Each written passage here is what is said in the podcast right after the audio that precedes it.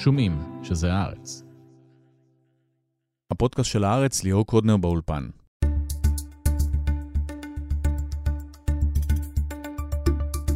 שבוע למתקפה הרצחנית של חמאס על ישראל, ותוך כדי ההמתנה לפעולה קרקעית בעזה, אנחנו ננסה להבין עם משה בוגי יעלון איך אפשר לנצח במלחמה הזו. נתניהו לדבריו אינו כשיר לנהל את המערכה. שר הביטחון לשעבר אומר גם שצה"ל יכול לתת מענה מול החיזבאללה, אבל קורא לחשוב מראש מה יקרה אחר כך לשני מיליון פלסטינים. בהמשך על החיבוק האמריקאי וכמה זמן יש לישראל הפעם, אלון פנקס ויעל שטרנל יהיו כאן. ולבסוף, שירין פלאח סעאב בשיחה קשה על תגובת הרחוב הערבי בישראל לאסון שמחת תורה. נדבר על חברים שנהרגו, התגובה הרפה של ההנהגה הערבית, הדרבון של הקיצונים משני הצדדים, ולאן ממשיכים מכאן. בעוד צה"ל נערך לתקיפה הקרקעית בעזה, וגם התקיפות מלבנון ממשיכות, אנחנו רוצים להתמקד במה שצפוי בשבועות וגם בחודשים הקרובים, גם בזירה הצבאית וגם הפוליטית והמדינית. איתנו שר הביטחון והרמטכ"ל לשעבר, משה בוגי יעלון. שלום. שלום ליאור. מה הייתה הקונספציה הישראלית מול חמאס? אם אתה מדבר על בתקופה האחרונה, אז אני תכף אסביר, אבל זה לא מה שאני מכיר מן העבר. אני סיימתי את תפקידי כשר הביטחון ב-2016, הייתה תפיסה שונה. אני מזכיר ש-2016 זה אחרי צוק איתן, שלוש וחצי שנים אחרי צוק איתן, חמאס לא יורה אלינו כדור אחד, לא רק רקטות, וכל מי שיורה, החמאס נכנס בו. זה הסיום של צוק איתן. כל העניין בכלל היה מתוך ראייה, אומרים, יאללה, ניכנס, נחסל, למה לא מחסלים את חיזבאללה? אולי נחסל גם את האיראנים, מתקפות מנע. אנחנו פעלנו באופן שבו אמרנו, הם יעשו פרובוקציה, בסוף הפרובוקציה אנחנו נקנה כמה שנים של שקט, לא נאפשר להם להתעצם ככל שאנחנו יכולים, כמו שעשינו מול חיזבאללה בלבנון וכן הלאה, כדי לדחות את הסבב הבא. כן התפיסה הייתה שכל כמה שנים יש סבב ואנחנו... זה משחר הציונות. הצלחנו למשל למנוע את העימותים הקונבנציונליים, מתקפות של צבאות ערב. בזכות מה? בזכות ששת הימים, מלחמת יום הכיפורים. הצלחנו לטפל בטרור, כן, מתקפת הטרור של החמאס, המתאבדים. אני הייתי בתקופת חומת מגן, וכרמטכ"ל אחר כך קראתי לזה לכסח את היבלית. מישהו חשב שהטרור ייעלם? לא, אבל הצלחנו להביא שקט למדינת ישראל, ולא פיגועי התאבדות כל יום, או כל שבוע. בכל אופן, מה שהשתנה בתקופה האחרונה, נתניהו הקים ממשלה הזויה, שברור לחלוטין שהמטרה המשותפת שלה זה להימלט מאימת הדין מבחינתו ולרסק את בג"ץ מבחינת החרדים, כדי שלא יתערב בגיוס ולא יתערב בנושא דת ומדינה. והכי חמור, שני פירומנים שיודעים בדיוק מה שהם רוצים, סמוטריץ' בן גביר, מממשים את האידיאולוגיה של העליונות היהודית של הרב דוב ליאור, ומבחינתם צריך להגיע למה שקרא סמוטריץ' במאמר שפרסם ב-2017, תפיסת ההכרעה. ואז פתאום, החמאס הוא נכס, הרשות הפלסטינאית היא נטל. מה שחשוב, כן, מבחינתם, זה שלא נגיע לאיזושהי הבנה, אפילו הסדרה, כמו שקיימת, מה כן עושים, מה לא עושים בנושא הפלסטיני, היפרדות. היפרדות זה מלוי אשכול אחרי ששת הימים, ועד נתניהו שלפני הממשלה הזאת. ואז יש חשיבות לזה שיש רשות פלסטינאית עצמאית פוליטית, נכון? זה עוד לא, לא הסכם קבע וכן הלאה. בא סמוטריץ' עם תפיסה אחרת. יאללה, בוא. ואז פתאום נכנסים להשקעות בחמאס. נתניהו מתחיל את זה לבד. הוא מאכיל את המפלצת הזאת כדי לקנות שקט פרוטקשן כבר ב-2018. המזוודות של קטר שמגיעות עם מזומנים. כן, מזומנים. מה זה הדבר הזה? ב-2016 זה לא היה. ובעצם החמאס עושה עם הכסף מה שהוא רוצה, ומשתמש בזה לצרכיו, בין אם זה להתחמשות, להתעצמות, וגם לקנות את השליטה בציבור. וזאת תקלה מאוד גדולה. מי שאחראי למדיניות הזאת זה לא אחר מאשר נתניהו. הוא אמר על אולמרט בזמנו, מי שקלקל לא יכול לתקן, הוא אחראי על, קודם כל על המדיניות הזאת. הוא אחראי גם לזה שבעשרת החודשים האחרונים הושמדו הערכים של מדינת ישראל, ביטחוני, כלכלי, חברתי, כי הוא ניהל מדיניות שהוא הסתיר אותה לפני מערכת הבחירות, והיא בעצם לרסק את בג"ץ, מה שנקרא על ידו הרפורמה המשפטית, מה שלי ברור זה הפיכה משטרית, והוא רוצה להפוך את המדינה לדיקטטורה. מי שמנסה להציל את המדינה, ובאופן חלקי מצליח, זה המחאה. הוא יכול לטפול עכשיו על המחאה את כל מה שהוא רוצה. המחאה באה להציל את המדינה מפני ההשתוללות שלו, של המשיחיים, של הגזענים ושל המשתמטים. בעצם הוא בונה קואליציה של מורשעים, של נאשמים, של חשודים, של משתמטים וחנפנים. וזו קואליציה מסוכנת למדינת ישראל. והיא ממשיכה לתפקד גם עכשיו, ממשיכה להתחנף, ממשיכה לעשות את כל הדברים האלה. לא השתנה שום דבר מהבחינה הזאת. תראה, אני חושב שבעצם מה שהוא עשה קודם כל בעשרת החודשים האחרונים, מעבר להשמדת ערך כלכלית, מודי'ס היום מורידים לנו עכשיו את דירוג האשראי. מה הם אמרו בדוח האחרון שלהם? הם ממתינים לראות מה יצא. זאת אומרת, סומכים על המחאה שאולי בכל אופן תעצור את זה. ואותו דבר בתחומים אחרים. אז הוא מתייחס למחאה כאשמה עכשיו. בכלל, בגללנו הייתה, היה קרע בעם. מי הסית פה? כולל טוב, עכשיו. חמאס ראה הזדמנות, אמרו השופרות של נתניהו, ראה את המוחים, ראה הזדמנות, הצבא חלש, הטייסים לא באים להתאמן. מי אחראי לזה? בא אליך שר הביטחון, במרץ האחרון, אומר לך, עצור את החקיקה, יש לזה השלכות חמורות על הביטחון, אני אצטט אותו. יש פה פגיעה ממשית, ברורה ומיידית בביטחון, עצור. מה התגובה שלו? לפטר אותו. מי שהציל את uh, גל הפיטורים זה 600 אלף איש שיצאו לרחובות. הרמטכ"ל, ראש השב"כ, ראש המוסד, מבקשים להציג לקבינט את המשמעויות של החקיקה. עד היום זה לא הוצג. גם שם אבל יש פשלה קולוסלית, גם בצבא, גם בשב"כ, גם במודיעין. אני אגיע לזה מיד. לא, לא... אי אפשר לנקות אותם מאחריות. ודאי שלא, הם גם לוקחים אחריות. הוא לא לוקח אחריות. הוא טופל את זה על הצבא, הוא טופל את זה על המחאה, הוא טופל את זה על השמאלנים. די לפילוג עכשיו, הוא מדבר בנאומים שלו. ואותם אלה שכל הזמן יצאו עם שמאלנים בוגדים, שאני חוויתי את זה אישית לא מעט, השמאלני הבוגד, האנרכיסטים, אנחנו הגייסנו להציל את המדינה. אני אמרתי באירועים למיניהם, בהפגנות, 40 שבועות. אמרתי, אני מרגיש כמו שהתגייסתי למלחמת יום הכיפורים כמילואימניק, אבל אז הייתה מלחמה עם איום חיצוני וממשלה שטעתה, ולכן היא גם הלכה הביתה. פה זה איום פנימי וממשלה שעושה את זה בזדון. זה ההבדל. ואני מרגיש, אמרתי במאבק הזה, שזה המאבק החשוב ביותר בחיי על עתיד המדינה. יותר ממלח... מהמלחמות שהשתתפתי, כיפורים, התשה, לבנון וכולי. הוא בנה פה מערכת רקובה. הרי מה אנחנו רואים עכשיו? גורמי הממשלה לא מתפקדים. למה? כי כשאתה ממנה אנשים לא על פי הכישורים, אלא על פי הקשרים, זה מה שיקרה. תסתכל מנכ"ל משרד ראש הממשלה, תפקיד ביצועי קריטי. זה שהרס את הדואר, יוסי שלי. כרגע אתה רואה את האירוע של מישל וקנין, יושב ראש אה, אה, הדואר, שאמסלם וקרעי מנסים לסלק אותו. למה? כי הוא מצליח, אבל הם צריכים את זה בשביל מרכז ליכוד. הם צריכים ג'ובים. ג'ובים. אז, אז בעצם הוא הרס גם את השדרה המקצועית במדינה, ואנחנו חווים את זה עכשיו. מתחילת האירוע משבת, מי שממלא את החלל, את הוואקום, זה אנשי המחאה שהיו מאורגנים בקבוצות, רצו, אחים לנשק, בנות אלטרנטיבה, כל האנשים שהיו ברחובות, רצו מיד להציל את המדינה. אפשר לנצח ככה במלחמה?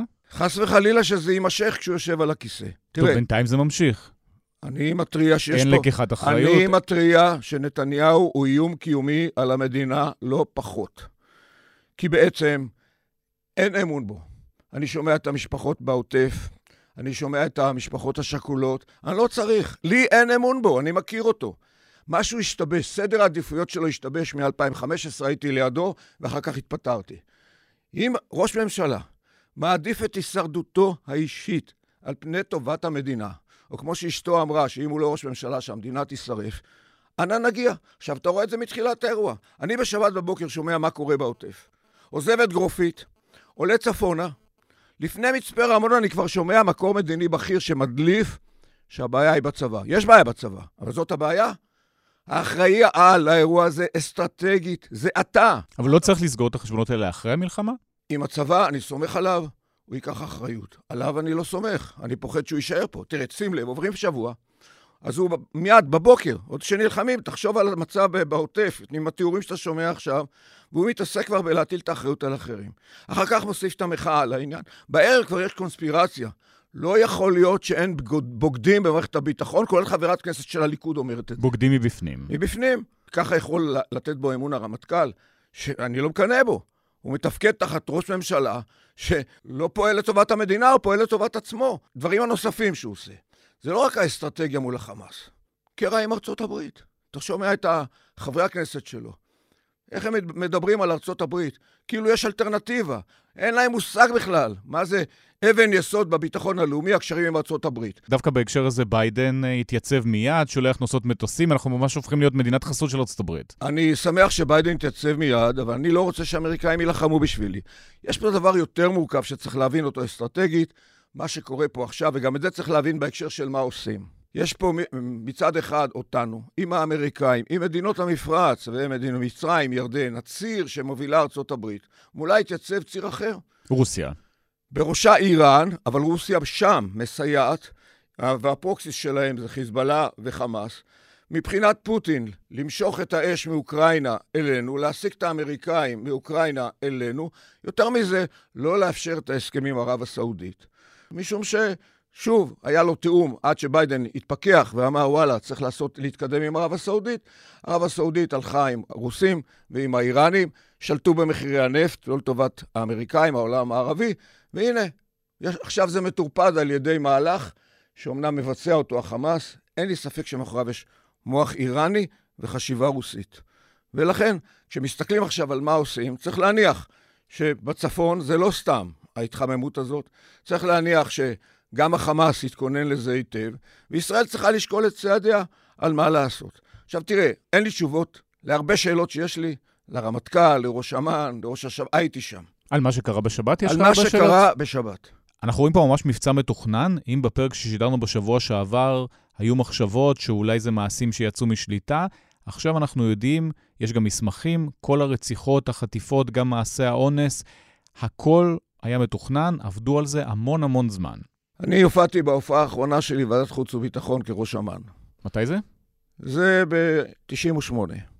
ושואל אותי אחד מחברי הכנסת, האם כישלון מודיעיני כמו מלחמת יום הכיפורים עלול לחזור על עצמו? אומר לו, כן. טוב, הוציאו מזה כותרת אחר כך שכן, אמ"ן לא נערך. בסוף זה בני אדם. ואתה מבין שבעצם האנשים גם ששמעו ה, על המידע שהיה בלילה שלפני, מה שכבר חשפו, כן, העריכו את זה כתרגיל. טעויות כאלה יכולות לקרות. טוב, אבל לא רק הלילה שלפני, אנחנו רואים היערכות של ברור. חודשים, אולי אפילו שנים למבצע הזה. ברור, אבל מצד שני, אומרים, אנחנו בקשרים איתם, נותנים לעזתים לצאת לעבוד. חמאס רציונלי, הוא רוצה להמשיך את ה... רציונלי, משלמים לו, הוא רוצה לשקם את הרצועה. זה, זה חשיבה. אחד הכשלים של איש מודיעין, השתמשתי בזה ברמת הגולן לקצינים, כשאתה מסתכל על מה חושב אסד, תזכור שבינך לבינו יש מראה שחוצצת בין היכולת שלך להיכנס למוח שלו. אתה מסתכל עליו בערכים שלך, זו טעות ראשונה. אם אתה לא מצליח להגיע לחשיבה העמוקה שלו, סדר עדיפויות שלו, האמונות והערכים שלו, אתה צפוי לטעות. וזה מה שקרה לנו פה, בלי להיכנס פה ל... אבל תראה, גם ההיערכות המבצעית לא הייתה, לא הייתה מספקת. לכן, יש פה ללא ספק הרבה שאלות שצריך לתת עליהן תשובות, אבל קם הרצי, שאני מכיר אותו, היה פקוד שלי, בחור קר רוח, בחור עז נפש, גם בחור עם יושרה. אומר, נכשלנו. ואני משוכנע שאם צריך להסיק מסקנות אישיות, הוא לא יחכה לוועדת החקירה. בוא נחכה. הוא, הוא עלה, ואלוף דרום, ראש אמ"ן, ראש שב"כ.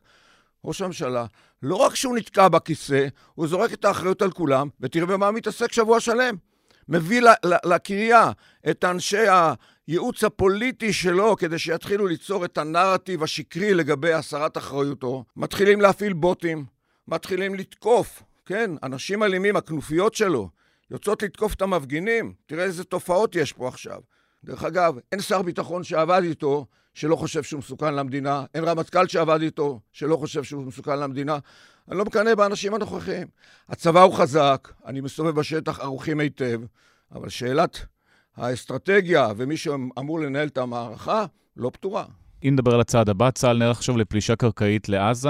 אתה היית שר הביטחון במבצע צוק איתן, הפלישה הקודמת לעזה, שהסתיימה בעשרות הרוגים, נמתחה על זה גם ביקורת. הפעם זה נראה משהו מסדר גודל אחר, כי גם המטרה זה לחסל את חמאס. תראה, גם היום אני יכול להגיד לך על צוק איתן, שילמנו מחירים על החלטות שהיו להן סיבות פוליטיות.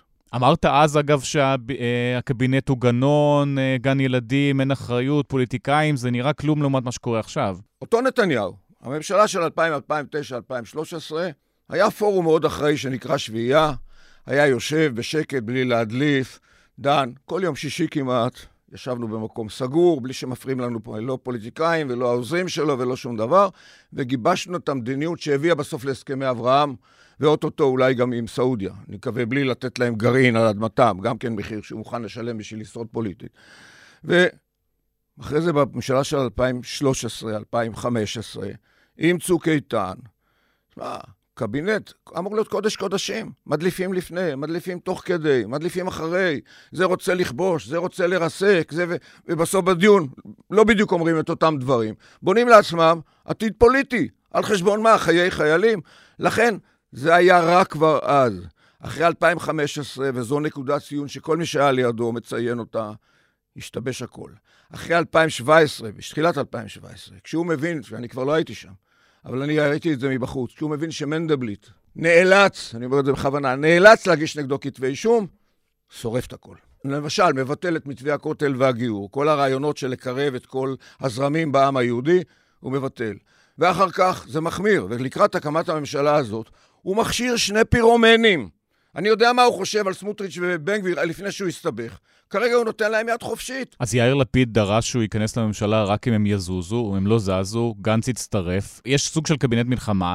יכול לקרות שם משהו חיובי וסביר? בוא נגיד כך, אני ציפיתי גם מלפיד וגם מגנץ וגם כל אחד מהאופוזיציה, תתנו את כניסתכם בזה שהוא מפנה את הבמה. לפיד לפחות דרש את הזזתם של סמוטריץ' ובן גביר, שחוגגים עכשיו. אני אדבר על זה תכף. זו אידיאולוגיה מאוד מסוכנת שמובילה אותנו למקומות לא טובים.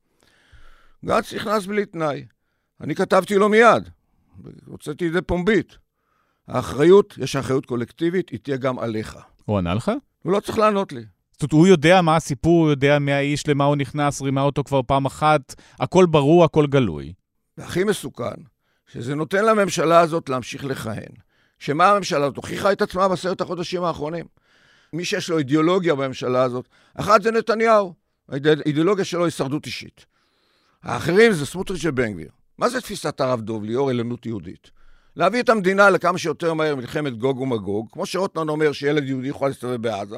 ובן גביר מדבר על זה שצריך, אה, ערביי ישראל צריך להיזהר, עוד שניה הם שורפים את המדינה. הוא מאוכזב. ומחמם אותם. הוא מאוכזב. תראה, ש... שומר, שומר חומות אמר על בן גביר, לא אחר מהמפכ"ל, בדיונים סגורים והוציאו את זה החוצה, הוא קרא לזה אינתיפאדת בן גביר. מי ששלח, דרך אגב, את בן גביר לחמם את השטח, גם בשייח' ג'ראח וגם בהר הבית, לא היה אחר מאשר נתניהו, אני אומר את זה באחריות. למה? כי בנט ולפיד כמעט הקימו ממשלה, רוצה לטרפד את זה. אתה מבין? אנשים מתו פה בגלל ההישרדות האישית שלו. ועכשיו, הזהיר גם אה, המפכ"ל, אמר, אם יימשכו הפרובוקציות בהר הבית, נגיע לשומר חומות 2. בן גביר מת שזה יקרה. ערביי ישראל מאכזבים אותו. הם לא יוצאים לתקוף, אז הוא מחמם את זה. הוא מחמם. תסתכל על המיליציות שלהם ביהודה ושומרון. נרצחו עד עכשיו שישה ערבים ביהודה ושומרון. של מתנחלים שירו בהם. על טרוריסטים, על ידי טרוריסטים יהודים. כשאנחנו מדברים על פוגרומים, כן? יהודים שמדברים על פוגרומים שנעשים על ידי יהודים. הבתים בחווארה, 40 בתים, מכוניות, הרוג אחד, באום צפה וכולי וכולי. ומה אומר סמוטריץ'? למחוק את חווארה.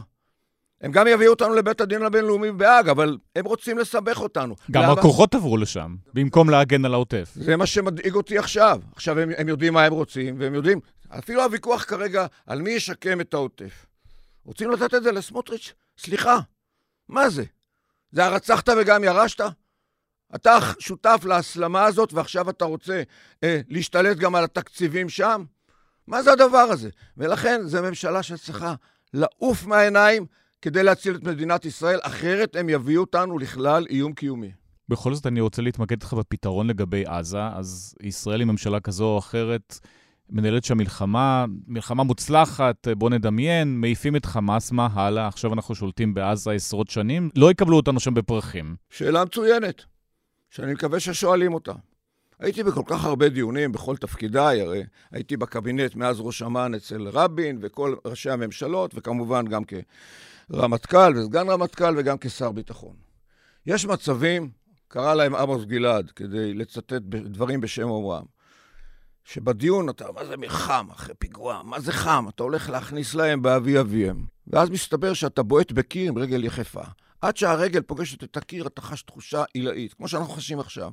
אחרי שהיא פוגשת את הקיר, הרגל שבורה. כי גם החמאס נערך, הוא יודע שצה"ל הולך להיכנס לעזה, יש לו כבר שבוע להיערך, אפילו יותר מזה, אולי נערך כבר שנים. תראה, אם מגדירים לצבא לשלול את היכולות הצבאיות של החמאס, גם על ידי השתלטות קרקעית כזו או אחרת, בלי להיכנס ליותר מדי פרטים, אחרי באמת תקיפות אוויריות שלא היו כמותן, ומצליחים באמת להביא את החמאס לכלל שלילת רוב יכולותיו הצבאיות, בשביל זה לא צריך להיכנס לא לחצי שנה, לא לשנה וחצי ולא לארבע שנים.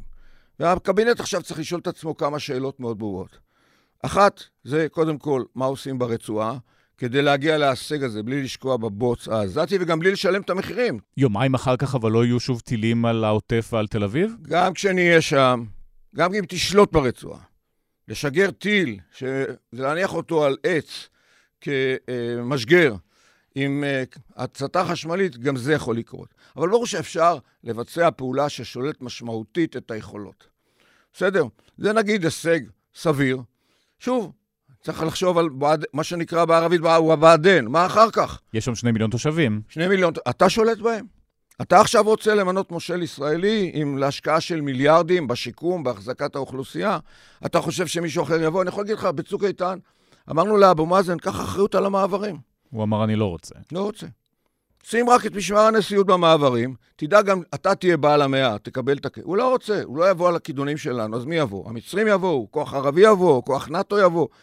אז בסוף זה או אנחנו או הם, זה צריך להבין. אפשר להביא את החמאס למקום שבו הוא מאבד הרבה יכולות, מאבד אה, הרבה מהכוח שלו ואפילו הפרסטיז'ה בעיני האנשים. אבל לא לאפס. אין מצב שהחמאס נעלם אחרי המלחמה הזאת. מי שמדבר על בוא ניכנס לעזה ונחסל לגמרי את החמאס, ומי שמדבר על בוא ניכנס ללבנון, נחסל סוף סוף אחת ולתמיד את החיזבאללה, הרי לזה תנועות עם אידיאולוגיה שמושרשת, אתה יכול לעקור את זה מלבבותיהם של האנשים, אתה יכול לפגוע ביכולות שלהם. אתה יכול לפגוע בהרבה מערכות שלהם. פגיעה משמעותית, שיכולה באמת להרחיק את הסבב הבא. אני לא יודע אם 15 שנה, ודאי לא 50 שנה, אתה יכול. אבל בואו לא נשלה את עצמנו. אז בואו, סוף מעשה במחשבה תחילה. אבל לפני שאתה מדבר על עזה, ברור שיש פה איזו תוכנית גדולה. הנה, מחממים פתאום חיזבאללה את הגבול, אז צריך להחליט מה עושים, מה סדר העדיפויות. אבל חיזבאללה זה נראה שכל פעם מציקים קצת וישראל מבליגה, או תוקפת בקטנה. זה כרגע. תראה, זה קרה גם באירועים אחרים. גם בחומת מגן, חיזבאללה עשה משהו, בין אם זה תשלום מס שפתיים לציר ההתנגדות, מה שהם קוראים, או בין אם זה כוונות אחרות לרתק כוחות שלנו לשם. יכול להיות שגם התפיסות של ישראל לגבי חיזבאללה מוטעות, כמו שהיו מוטעות לגבי חמאס. תראה, הכל יכול להיות, אבל אני חושב שבסך הכל, אם נצטרך להיכנס למערכה מול חיזבאללה, נדע גם שם לפגוע קשות ביכולות הצבאיות וגם בתשתיות הלבנוניות. אי אפשר שלבנון תצא נקייה כמו שיצאה במלחמת לבנון השנייה. גם חמאס יודע את זה, לכן הוא מורתע. חיזבאללה, אם הוא לא היה מורתע, היה יורה עד לפני התפתחות האירוע הזה, היה שם, פעם, פעם משגר קטע לפה, שם לשם, הוא מורתע. בכל אופן, צריך לקחת בחשבון את נושא החטופים. סוגיה רגישה. מה עושים עם זה? ומה מוכנים לעשות בשביל זה? מתי עושים את זה? אני לא אכנס כאן כל השיקולים, יש לי דעה מאוד מוצקה בעניין. תחשוב על זה, איך הגענו לזה? מי אחראי לעסקת שליט? הוא אחראי לעסקת שליט. אתה מתנער, אתה משכיח אותה. אתה כאילו התנגדת להתנתקות, היית בעד היינו. כשתוקפים אותי עכשיו הבוטים שלו, ב, ב, השליחים שלו ברשת, תוקפים שאני הייתי בעד... בואו בוא נזכיר מי היה בעד ההתנתקות, מי היה בעד עסקת שליט, מי, מי, מי בכלל מימן את החמאס בשנים האחרונות. מנסים לבלבל גם ב, ב, ב, בתקופות. העיקר לשרוד פוליטית, וזה מאוד מאוד מאוד מסוכן. כשאתה מכיר את הפוליטיקה הישראלית, יש לו בכלל דרך לשרוד פוליטית? לא יודע אם השבוע, החודש הבא, עוד שנה, או שזה בטוח גמור? תראה, קודם כל הייתי מצפה. אם נתניהו היה אדם סביר, אני חיכיתי שלושה ימים, כי הלחימה עוד הייתה בשטח, אני הייתי שם. שייקח אחריות. שייקח אחריות ויתפטר. זה הדבר הטבעי ביותר, זה הציפייה מאדם סביר, נורמלי. לא, לא חשבת שהאמנתי, שזה יקרה. לא כן. האמנתי שזה יקרה, ולכן מיד יצאתי, כמו שיצאתי. אני טוען שהיום יש לא מעט אנשים בליכוד שמתייסרים. אני את חלקם מכיר, יש לי חשבונות איתם על זה שהם עד עכשיו לא יצאו נגדו. יתייסרו בשקט. אבל צריך להוביל פה כרגע מהלך פוליטי הכי מהיר, זה שיהיו מספיק אצבעות בליכוד שיצביעו בהצבעת אי אמון קונסטרוקטיבי כדי להיפטר ממנו. לא ריאלי. אני לא בטוח שזה לא ריאלי. נכון שלפני שגנץ נכנס, אילו גנץ ולפיד היו מאחדים כוחות ודורשים את זה במפגיע מלכתחילה, הסיכוי היה יותר גדול. כרגע הסיכוי יותר קטן, אבל הוא לא לחלוטין אפס. משום שאנחנו הולכים לשלם עוד מחירים עכשיו, לצערי, שיעמידו את נתניהו במקום שהוא ראוי לו, עמוד הקלון. עם האחריות שלו, עם כל הניסיונות שלו להדוף ולהאשים אחרים וכולי. יש פה זעם עצום בעם, של כל העם, לא של הביביסטים, לא של החרדים, לא של uh, uh, המשיחיסטים. המשיחיסטים בכלל חגגו, אתה יודע, אני מסתובב בארץ, אני רואה אותם חוגגים. פעמי משיח, הנה, סוף סוף תהיה לנו הזדמנות ליישם את תפיסת ההכרעה של סמוטריץ'. טירוף, מי ישלם על זה מחיר? אבל, אבל יש מספיק אנשים בציבור השפוי. תראה את המחאה, מה זה המחאה? זה ימין, שמאל, מה? מה? זה אנשים שדוגלים במדינה יהודית ודמוקרטית ברוח מגילת העצמאות, והבינו בבטן שלהם שיש פה בעיה ושצריך לשנות את זה, והם יצאו לרחובות 40 שבועות. אם הוא לא יזוז, משפחות שכולות, פצועים, מפוני גוש העוטף, כל אלה יהיו ברחובות. זה יגיע למחאה של מיליונים. חבל, חבל לגרור את עצמנו אל המקום הזה ובדרך לשלם מחיר על ניהול כושל עם סדר עדיפויות בעייתי כמו שהוא מנהל את זה כרגע. תחזית שלך בכל זאת, אם אנחנו מסתכלים חודשים, אולי שנה קדימה, ישראל הולכת להשתנות מהקצה לקצה? משהו שקרה פה רק אחרי יום כיפור, או אפילו הרבה מעבר לזה?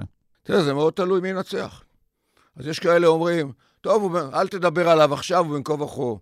איזה בין כה וכה? שבוע שלום מתעסק רק בהישרדות פוליטית. מהיום, מהשעה הראשונה. מרגע שהוא מבין. הוא מכניס עכשיו לקריה את היועצים הפוליטיים-תקשורתיים שלו שמשפיעים על המסרים. הוא שולח את הפלנגות האלה לתקוף את אנשי המחאה, שהם בכלל משפחות שכולות, משפחות של חטופים, וכן הלאה וכן הלאה. אשתו מעורבת. כשמדברים פה על נתניהו, זה משפחת נתניהו, משפחה הזויה, תסלח לי. זה כבר, לא, לא, זה לא רכילות, זה עניין מהותי. אשתו לא רצתה את גנץ בממשלה בשביל תמונת ניצחון. שתהיה רק של נתניהו. וכשזה נחשף, היא כבר בונה את הסיפור הבא. הרי לא נחסל את החמאס בגלל החלשים האלה, גנץ ואייזנקוט. הם, הם, הם נאיבים מבחינתי כשהם נכנסים כך, בלי התניות. יש להם גם אחריות עכשיו קולקטיבית. מה שיעשה עכשיו סמוטריץ' בן גביר, אתם אחראים. ולכן, תעמדו על המשמר. אם אתם כבר שם, תעמדו על שלכם, שימו אולטימטומים וכן הלאה. יש לה איזה עוזרת רל"שית, כן, שמוציאה מסרים. מאיפה היא שמעה את המסרים הללו? מסרים הזויים. ולכן המשפחה הזאת חייבת לעוף מהחיים שלנו כדי שנגיע לתיקון. משה בוגי אלון, תודה רבה. תודה, ואני מאמין שננצח. Let me say again to any country, any organization, anyone thinking of taking advantage of this situation, I have one word don't. Don't. Our hearts may be broken, but our resolve is clear. And let there be no doubt the United States has Israel's back. We will make sure the Jewish and democratic state of Israel can defend itself today, tomorrow, as we always have. It's as simple as that. ארצות הברית מתייצבת לצד ישראל בצורה חסרת תקדים. בדקות הקרובות נדבר על התגובה האמריקאית והתגובה הבינלאומית ומה צפוי בימים הקרובים. איתנו אלון פינקס, שלום. שלום רב ליאור. וגם אה, יעל שטרנר, אוניברסיטת תל אביב, שלום. שלום, שלום. אז יעל, נתחיל איתך. הנשיא ביידן מתייצב מול המצלמות כמה פעמים, עושה שיחות עם השבויים. אה, לא היה דבר כזה אף פעם. אין ספק שיש כאן אה, איזושהי הבעת תמיכה שהיא גם, אה, צריך לומר, כמובן, תמיד יש את האינטרסים האמריקאים שהם מניעים כל דבר שארצות הברית עושה, אבל רואים כאן גם באמת את ג'ו ביידן אה, הרגיש, האמפתי, האנושי, שבאמת אוהב את ישראל, אה, באמת קשור לישראל. אה, מתלוננים עליו שהוא זקן, הייתי עכשיו שבועיים בארצות הברית, וכל מי שדיברתי איתו התלונן על זה שהוא פשוט לא בגיל שהוא צריך לרוץ שוב לנשיאות.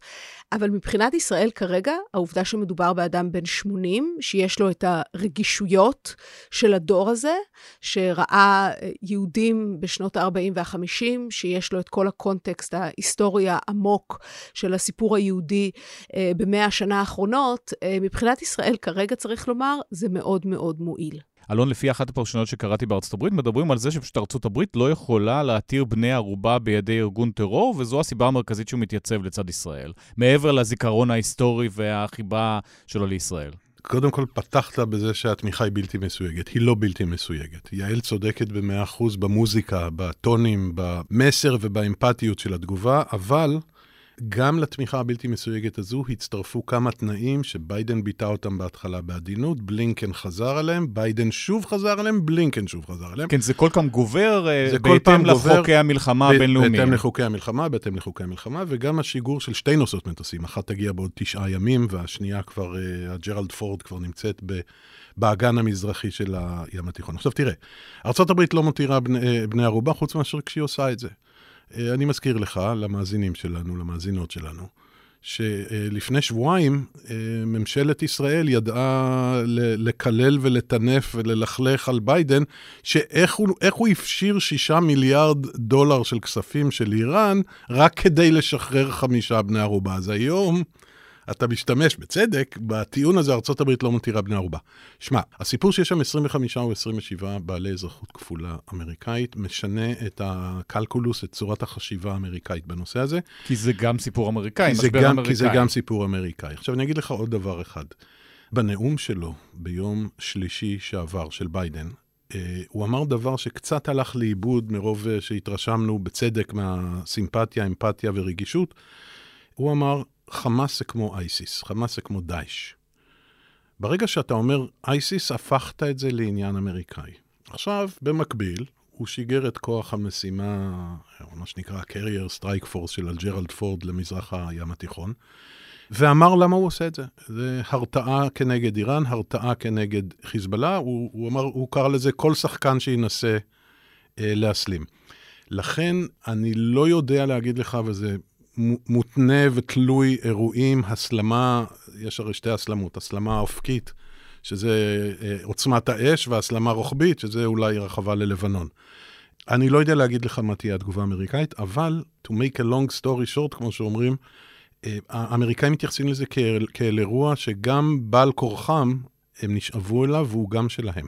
יעל, זה לא הופך אותנו בעצם למדינת חסות של ארצות הברית? אבל אנחנו מדינת חסות של ארצות הברית. אה, בסופו של דבר.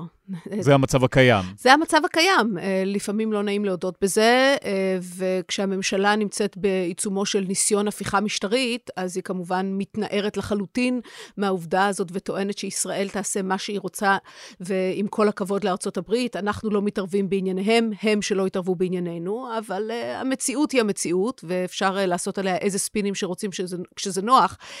ישראל לא יכולה להתקיים במרחב הזה בלי תמיכה האמריקאית.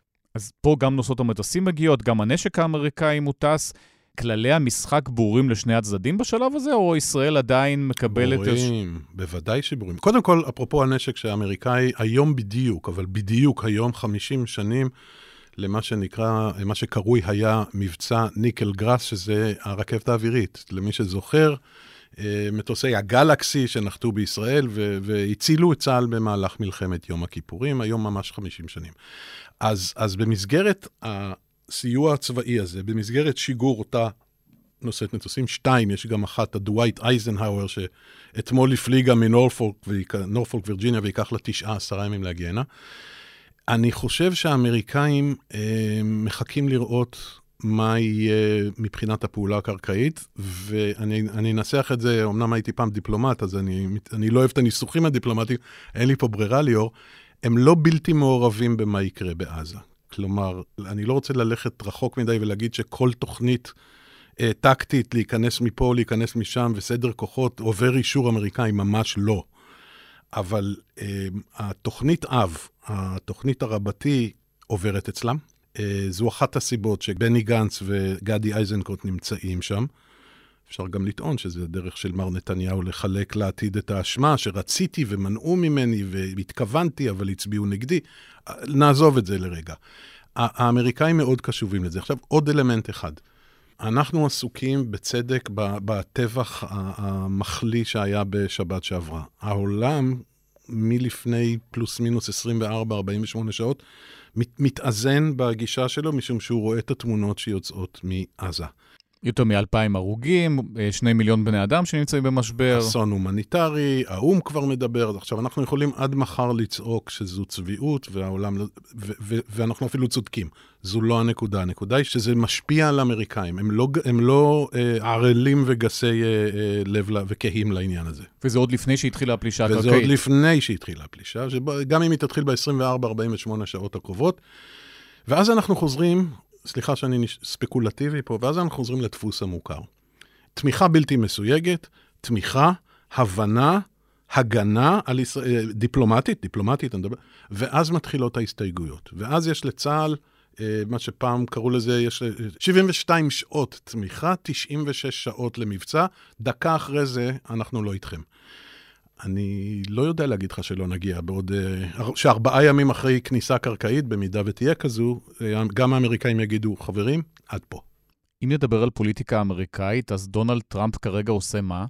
תראה, דונלד טראמפ עושה את מה שהוא תמיד עושה, שזה אה, לזרוע כאוס, אה, להתנהג בחוסר אחריות, אה, להיות אדם אה, שלוח רסן עם תפיסה מאוד אה, קלושה של המציאות האובייקטיבית.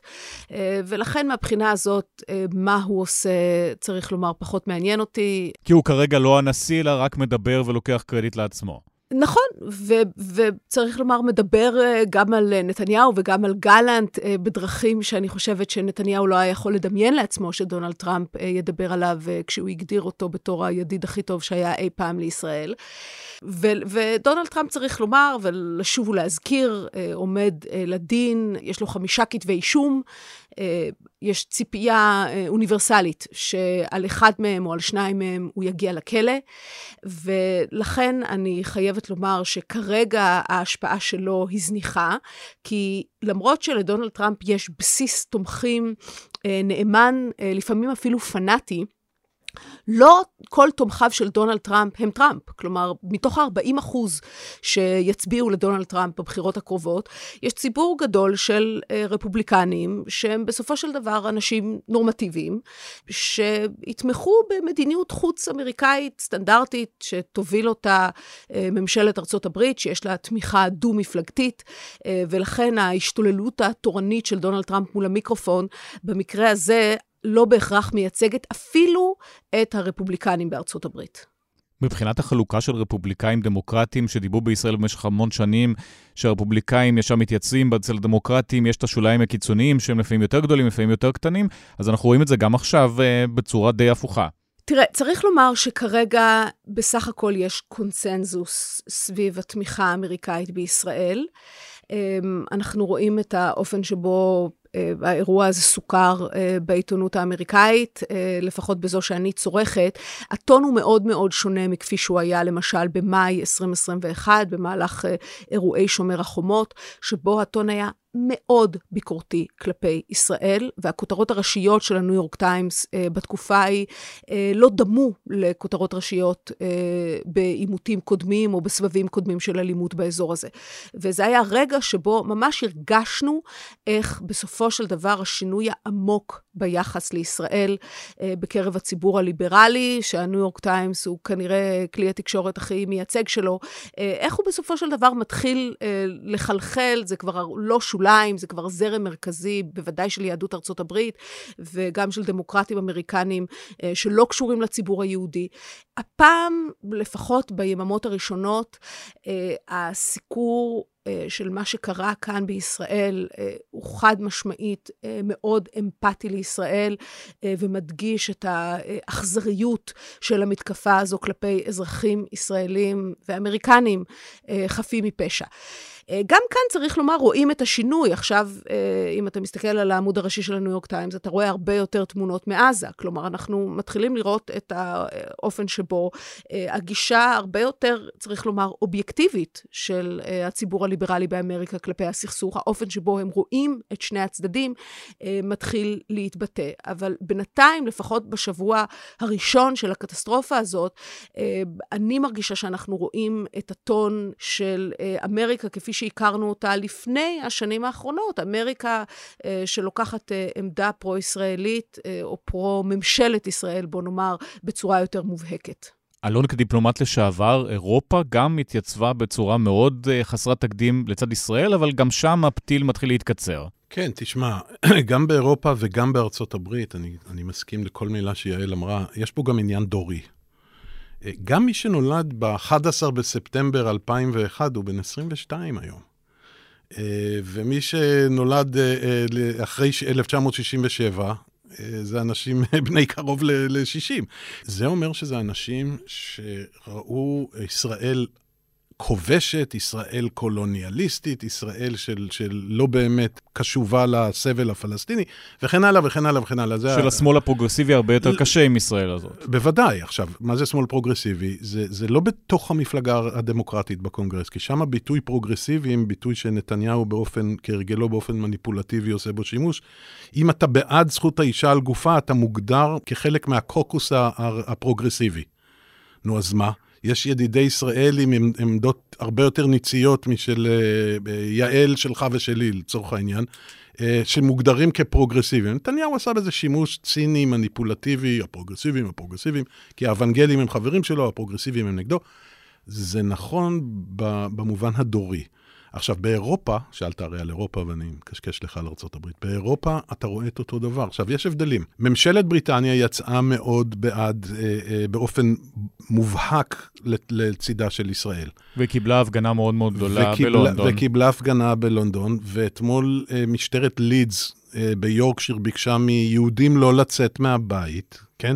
לידס אגב העיר שממנה גורשו יהודי אה, אה, אנגליה במאה ה-12. עכשיו, אתה תראה את זה בגרמניה. שם, גרמניה היא פה מפתח, כי גרמניה יש לה את ההיסטוריה שלה עם העם היהודי.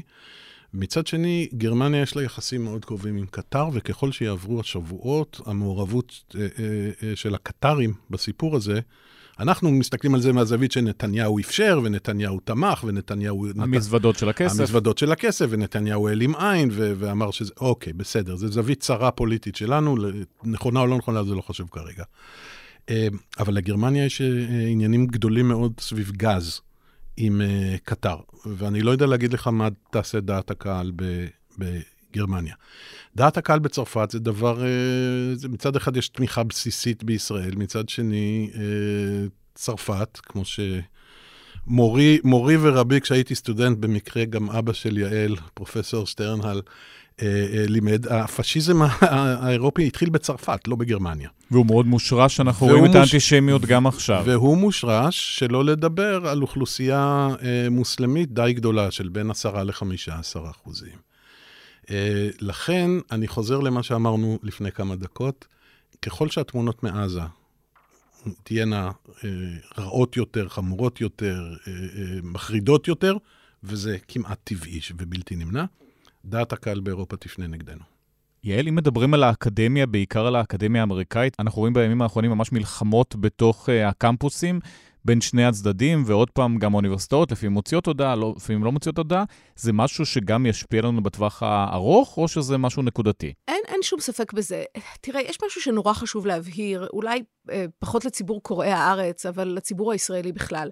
בזמן שכאן, במשך שנים ארוכות, הציבור התרגל פשוט להפסיק להתעסק עם הסיפור הפלסטיני. גם מי שהוא לא תומך של נתניהו, בעצם קיבל מבחינה תודעתית את העמדה של נתניהו שאפשר להמשיך לחיות כאן כאילו הפלסטינים והסכסוך הטריטוריאלי אינו קיים. ניהול הסכסוך. ניהול הסכסוך, אה, בזמן שאנחנו אה, משגשגים והם חיים תחת כיבוש. ובארצות הברית זה לא המצב. בארצות הברית המשיכו לדבר ולעסוק בסיפור הפלסטיני לאורך כל הדרך בווליום הולך ומתעצם. ככל שהאדישות הישראלית אה, לפלסטינים גברה, ככה הרגישות האמריקאית, או הרגישות בקרב ציבור אמריקאי או ציבורים אמריקאים מסוימים, זאת בכל זאת מדינה של 330 מיליון איש שפרוסה על פני יבשת שלמה, צריך אה, לשוב ולהזכיר.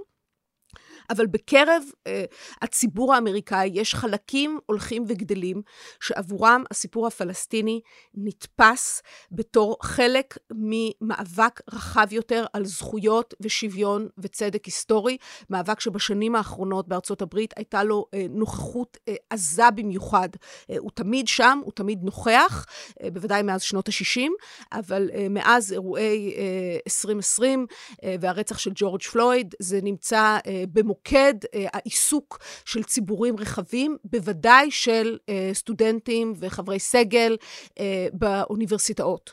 ולכן זה לא ייעלם, זה לא ייעלם, ולכן ככל שהמראות מעזה ילכו ויהפכו קשים יותר, העמדות שרואות בישראל מעצמה קולוניאליסטית, כובשת, עיוורת לזכויות אדם, העמדות האלה יקבלו הרבה יותר דומיננטיות בשיח גם בתוך האוניברסיטאות, אבל חשוב יותר מבחינת ישראל, בשיח התקשורתי-ציבורי בקרב הציבור הליברלי. עכשיו אני יכול לשים, ברשותך ליאור, תמונת מראה למה שאמרה יעל, ושוב, אני מסכים עם כל מה שהיא אמרה, אבל לטובת המאזינות והמאזינים. כנגד, כנגד מה שיעל אמרה, עומדת גישה שאומרת, תראו, יש פה את החמאס, שזו תנועה דתית קיצונית, שנתמכת בידי איראן, לא חשוב שאלה סונים ואלה שיעים. יש את חיזבאללה, זה גם תנועה דתית, משיחית, פונדמנטליסטית. בישראל יש ממשלה יהודית פונדמנטליסטית, אשר על כן יש פה בעצם מלחמת דת.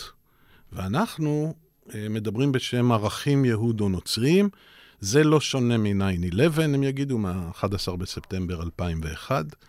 אתה כבר שומע מין uh, קולות כאלה, לינזי גרם, הסנאטור הרפובליקאי מדרום, מדינת דרום קרוליינה. Uh, הוא מדבר על זה. אתה רואה את זה כרגע בתקשורת היותר שמרנית, היותר... Uh, uh, אבל אני לא יודע להגיד לך, כלומר, אני כן יודע, אבל לצורך השיחה, אני לא יודע להגיד לך uh, uh, עד כמה זה טוב לישראל שבארצות הברית יהיו קולות, שרובם יהיו רפובליקאים, אבל זאת, זאת לא הנקודה, שינסו להפוך את זה למלחמת דת. אני, אנחנו אה, אה, לא עוברים לסקנדינביה מחר, אנחנו ממשיכים לחיות פה. אה, וזה, אתה יודע, שתי הגישות האלה, זו שיעל הציגה וזו שאני מציג, אה, יכולות להגיע להתנגשות. אז אם אנחנו מסתכלים שבוע, שבועיים קדימה, אנחנו מגיעים בעצם למצב של כל סבב לחימה של ישראל מול אה, עזה, מול חמאס, מתחיל לחץ, בסוף, בסוף, בסוף הלחץ הזה מכריע את ישראל והמלחמה מסתיימת. כך זה היה במקרים קודמים. אה, אלון בוודאי יכול להעיד על זה טוב ממני. וכן, אני מניחה שכך זה יהיה גם הפעם. אני חושבת שצריך לקחת מאוד ברצינות את האזהרות של הבכירים האמריקאים על חוקי המלחמה, זה היה מאוד נוכח, אפילו בנאום הבאמת אמפתי ונרגש ומרגש של ג'ו ביידן, שעסק בחיי אדם ובמחויבות של כולנו לחיי אדם. האזכור של חוקי המלחמה ושל ההבדל בין גופים טרוריסטיים למדינות שומרות חוק היה שם מהרגע הראשון, והוא יישאר שם. צריך לומר, ישראל לא צברה המון קרדיט בארצות הברית בשנים האחרונות במה שנוגע לדברים הללו, וממשל ביידן לא שוכח עם איזו ממשלה יש לו עסק, עם כל הכבוד לבני גנץ וגדי איזנקוט. ולכן אני מסכימה לגמרי עם אלון, שלפחות מהקריאה של הרטוריקה והניתוח שלה, שהם עם היד על הדופק, ולא ייתנו לממשלה, בוודאי לא לממשלה הספציפית הזו, לעשות כרצונה.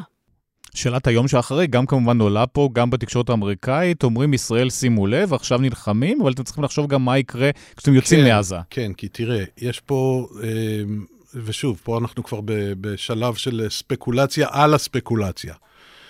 בואו בוא נניח שיעל ואני טועים, או מעריכים מערכת חסר את האמריקאים פה, והם ייתנו לישראל להתפרע. נניח, שבועיים. הבסת את החמאס, חיסלת את החמאס, מחקת את החמאס, מוטטת את החמאס, כל הקלישאות נכונות. ואז הם אומרים, יפה חברים, עכשיו מתיישבים למשא ומתן עם הרשות הפלסטינית. שהם יקבלו את עזה?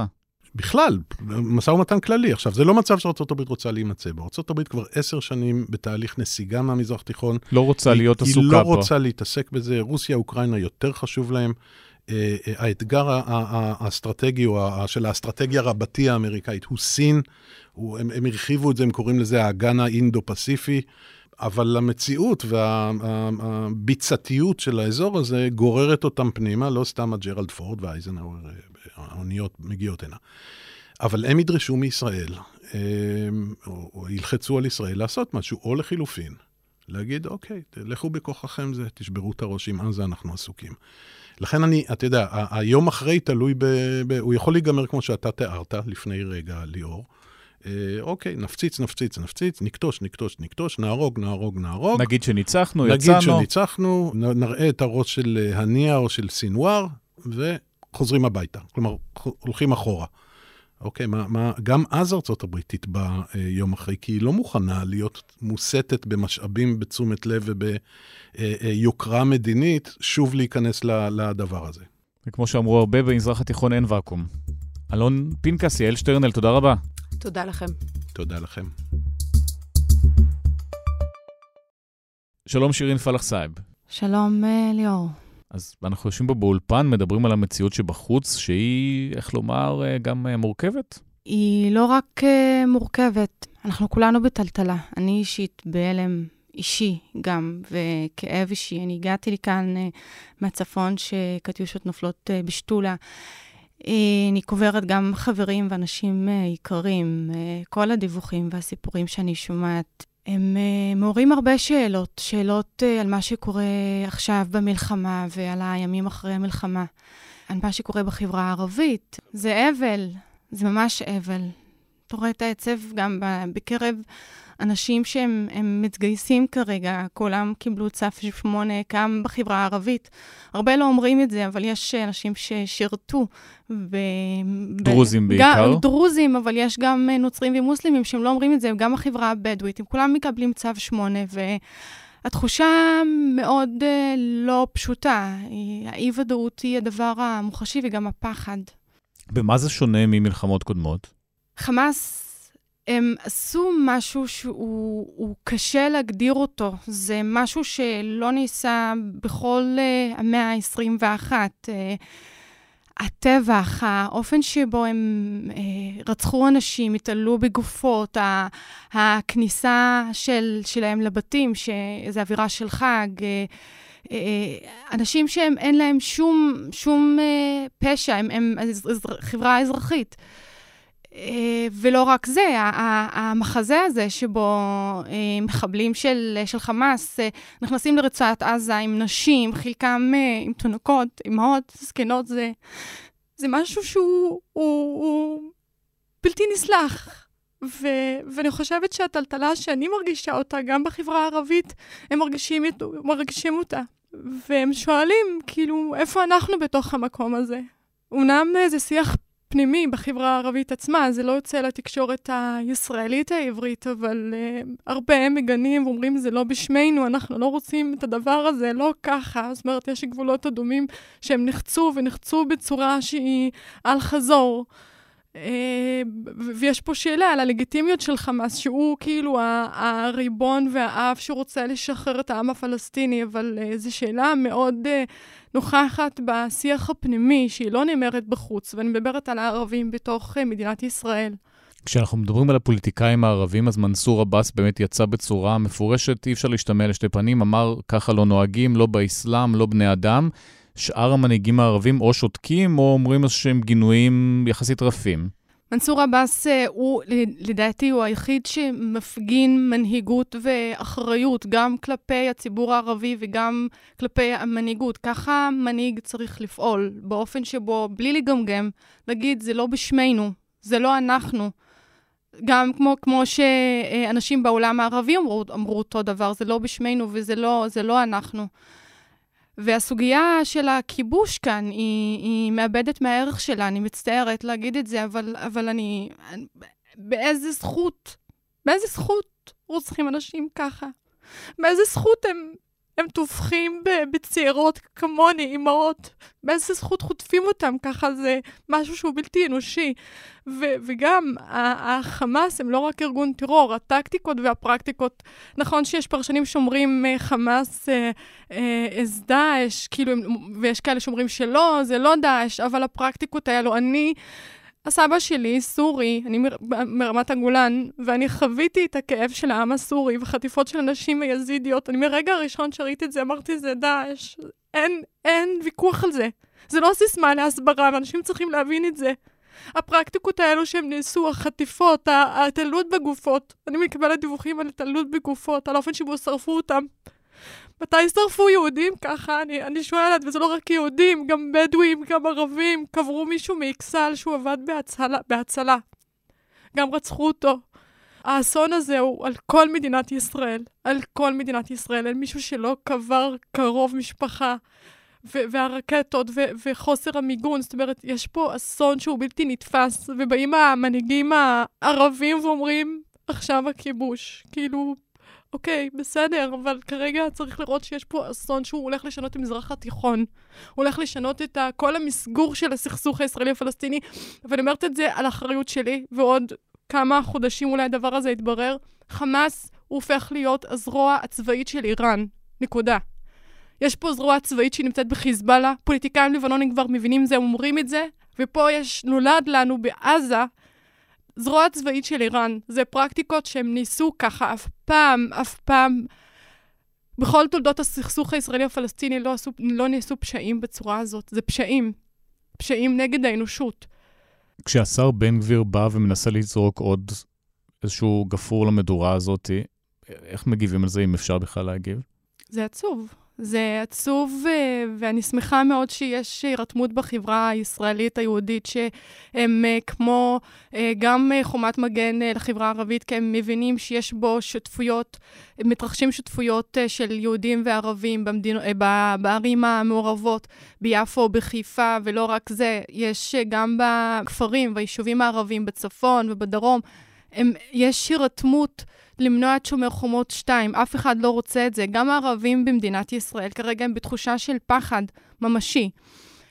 כל דבר שהם אומרים, הם יודעים שיהיה לו השלכות. פחד ממשי ממה? מההשלכות, קודם כל, וגם מבינים שאם תגיד משהו שהוא לא במקום, יש אז... יש כאלה שכבר uh, נעצרו, ליאור, יש כבר כאלה שנעצרו, אוניברסיטת חיפה, הושעו. אה, וזה מובן לחלוטין, אנחנו במצב חירום. אנחנו במצב חירום שכל אמירה כזאת או אחרת עלולה להציץ את המצב. ואני מאוד מתנחמת בזה שראשי רשויות אה, בחברה הערבית גם מפגינים אחריות, הם משתפים פעולה עם פיקוד העורף. לא ראינו הפגנות בשום מקום, בשום מקום, ואף אחד לא רוצה שהמצב יחמיר, אז אה, זה גם נקודה חשובה. אה, אבל לצערי שיש אה, גורמים קיצוניים, כמו בן גביר ואחרים, שהם אה, מנצלים את המצב כדי להתסיס נגד ערבים. והתחוש, והתחושה שהערבים הם מסומנים, כמו בממשל הצבאי. מצד שני, גם ראינו בטייבה חנות אופניים שתרמה לעוטף עזה, פשוט הציתו את החנות. נכון, כי יש את הגורמים הקיצוניים גם בחברה הערבית שהם נמצאים, בינתיים יש שתיקה ואין תגובה. אה, ועל זה אני חושבת כל הזמן, האם אה, הגורמים הקיצוניים שנמצאים בכל הצדדים תהיה נקמה? ואם כן, אנחנו באסון גם פנימי. זה דבר שאנחנו לא רוצים אותו, שלא יהיה פה התלקחות פנימית. כשאת אומרת את הדברים האלה, איזה תגובות את מקבלת? מהיום הראשון... אה, כבר, אה, אני פרסמתי כתבה שקשורה לתגובות בעולם הערבי, באמיריות ואפילו בסעודיה. אלה שמכירים את המשטרים הערביים ומכירים את, את, אה, לא רק את חמאס, את דאעש ואל-קאעידה, כאילו, הם, הם מכירים את זה, הם, הם חיים את המלחמות. אנחנו בישראל... מ-2006 לא הייתה מלחמה כזו גדולה, אבל הם מבינים את זה יותר טוב מאיתנו, המזרח, אה, כאילו, הפרשנים במזרח תיכון. והיו תגובות בעד ישראל, כבר, או... בעד ישראל. מאנשים שלא ציפינו מהם כן, אה, להתבטא בצורה הזאת. כן, אני הופתעתי, כאילו, אנשים שכבר ברחו מהמשטרים האלה, שאומרים, זה לא בשמנו, ויש פה ניצול גם של האוכלוסייה האזרחית, שהמנהיגים של חמאס נמצאים בקטאר וכולי, אבל אני באופן אישי גם, כבר מהיום הראשון קיבלתי מיילים, אה, shame on you, you're protecting Israel. ואני שואלת את עצמי, זאת אומרת, עד עכשיו הסתכלתי על, ה, על ה, הסכסוך הישראלי-הפלסטיני בעיניים מאוד uh, של סובלנות וחמלה, אבל אני רואה את את השנאה הזאת שהיא מבעבעת, היא, היא, היא, היא כלפי גם הערבים. הם, הם מסתכלים עלינו, כאילו על כולם כבוגדים בגלל ששותקים. הם לא מבינים את המצב ואת ה... לא רק מורכבות של... שאנחנו חיים תחת... אנחנו עם אזרחות ישראלית ומדינת ישראל, והדבר הבסיסי והאנושי ביותר זה, זה להפגין את החמלה והאובדן כלפי uh, מדינת ישראל. כמו שמשפיען רשת מאוד uh, מפורסם, מיליוני עוקבים, שאמר, uh, נוסייר יאסין מכפר עראבה, שאמר, אני רוצה לחיות במדינת ישראל, ואני ישראלי לפני שאני פלסטיני. זאת אומרת, יש פה התפכחות, ו- ואני רואה את הניצנים האלה. כשמתחילות לצאת התמונות מעזה, שאנחנו רואים גם את הפליטים, את הסבל, את ההרוגים הפלסטינים בתוך הרצועה, מה זה מעורר? זה גם קשה. כמישהי שמכירה את uh, ארכיון המדינה ו... וכל העדויות על uh, גירוש ועל ה... על תחושת הפליטות, אני רואה את זה, אבל... נגבה 2 התחילו לדבר. אני, אני, בדיוק uh, מה שאמרתי לפני כן, אני לא בטוחה שזה נגבה 2. אני לא יודעת כמה זה נכון להגיד את זה כרגע, אבל קו אחד מחבר בין המופתי אל-חוסיין בשנות 1940, עוד לפני שכל הדברים התרחשו, לבין האגו של מנהיגי חמאס שיושבים כרגע בקטאר ומפעילים את המלחמה משם, ומי שמשלם את, ה, את המחיר זה האוכלוסייה האזרחית הפלסטינית בעזה, ואני כמעט בטוחה שרוב הפלסטינים בעזה הם נגד משטר חמאס. הם יודעים שהם מוצאים אנשים להורג, הם כולאים אנשים, הם אנשים חיים בתוך עוני. אבל אין להם שום ברירה כרגע, הם גם חלקם, אין, אין להם דרך לגן על עצמם, אז... אה, אז כשאת מקבלת את המיילים האלה, את עונה? מה את חושבת? אני לא עונה, אני, אני כאובה מאוד. אני כאובה מאוד מהצד הפלסטיני, בגלל שיש כל כך הרבה שמאל שנפלו בשבי וחלקם נרצחו. ויויאן שהייתה בצלם, והיא כל חייה, אני מכירה אותה, כל חייה פעלה כדי לקחת ולהביא נשים פלסטיניות מעזה לבתי חולים בישראל. והיא נמצאת בעזה, היא חטופה. ואני אומרת ש... אני, אני לא עונה, אני קרובה כי גם הם עדיין נותנים את הגיבוי לחמאס, וזו טעות איומה גם אסטרטגית, כי חמאס הוא לא ארגון שיכול להביא לשחרור. זה, זה שקר אחד שהם עדיין שבויים בתוכו. אי אפשר להגיד אנחנו רוצים לשחרר ולהסכים לשרוף גופות ולדרוך על גופות ולהתעלל בהם. אי אפשר. זה גם נעשה בשמם. ו- וכל הדבר הזה שנעשה, אני, אני מניחה שעוד שנה, לא יודעת, אבל גם המסגור של השיח, הסכסוך הישראלי-פלסטיני, הולך להשתנות. מה לדעתך ישתנה שם? מה יהיה? ההשוואות לנאצים, את מבינה אותם עכשיו? אני לא יודעת מה להגיד כרגע, אבל מה שאני רואה בקבוצות שאומרים uh, בערבית, ואני אני, כאילו קוראת ערבית, לפעמים אומרת, הלוואי ואני לא קוראת ערבית ומבינה, כי זה מאוד מקשה עליי, כי אני מבינה מה חושב עלינו הצד השני. שאומרים שישראל פיקרה תנתהי, ישראל זה רעיון שצריך להיגמר. ישראל חלשה. כן, זה, זה דברים שהם נאמרים ו, ורק, זה, זה מראה שניסה פה גם דבר שהוא מבוסס על שנאה מכוונת ליהודים. האנשים האלו נכנסו והתכוונו לפגוע במכוון באוכלוסייה אה, אזרחית, וזה כמו שואה. אין, אין דרך לתאר את זה. ואני אומרת את זה מתוך כאב, כי, כי העם היהודי באמת סבל כל כך הרבה, כל החיים.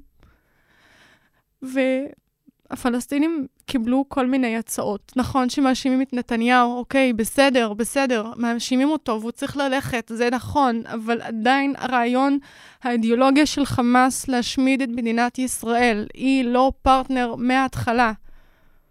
וזה משהו שאנשים צריכים להבין אותו. והרשות הפלסטינית כן? שאלה טובה. עד עכשיו הרשות הפלסטינית שיתפה פעולה עם ישראל והפגינה אחריות. פתח, הם לא אומרים את זה כרגע, אבל הם גם נגד uh, חמאס, והם מלכתחילה נגד, ויש הרבה חילוקי דעות, אבל הם לא היו רוצים את הדבר הזה. אה, גם ההצהרות של uh, אבו מאזן יחסית רפות. מאוד רפות. מאוד מאוד רפות, אבל אבו מאזן בנקודה מאוד מוחלשת כרגע, כי יש כעס גדול על מדינת ישראל, והוא מבין שאם יבוא בהצהרה מאוד מפורשת, זה יעורר אה, גם אה, מהומות בתוך הערים הפלסטינית בגדה המערבית. ואני יכולה להבין, זאת אומרת, זה רפ, רפה, אבל זה בא מהמקום הזה. והאמירה זה התנגדות לכיבוש, התנגדות לגיטימית לכיבוש, או התנגדות שיצאה משליטה לכיבוש, את לא מקבלת אותה. אני לא מקבלת, לא ככה. לא ככה. בכל העולם, אני לא זוכרת מהטמה גנדי שפעל לשחרור בני עמו, לא עשה ככה. לכנס והאופן שבו גם העדויות של אנשים, שומעים את האנשים והסיפורים שלהם, מבינים שהאנשים האלו נכנסו לרצוח במכוון, לחטוף ולבזות את הגופות. אני, אני לא זוכרת איפה קראתי עדויות כאלו, חוץ מעדויות של שואה, שבהם התכוונו לשרוף. השריפות האלו, הם, הם לא רק שרפו, שרפו את הלב של המדינה. שירין פלחסן, שנקווה שנתחזק. תודה. תודה לך. עד כאן להיום, בצוות ניצה ברגמן, אמיר פקטור, אסף פרידמן, אברי רוזנצבי ודן ברומר. אני ליאור קודנר, אנחנו ניפגש פה גם ביום שלישי הקרוב.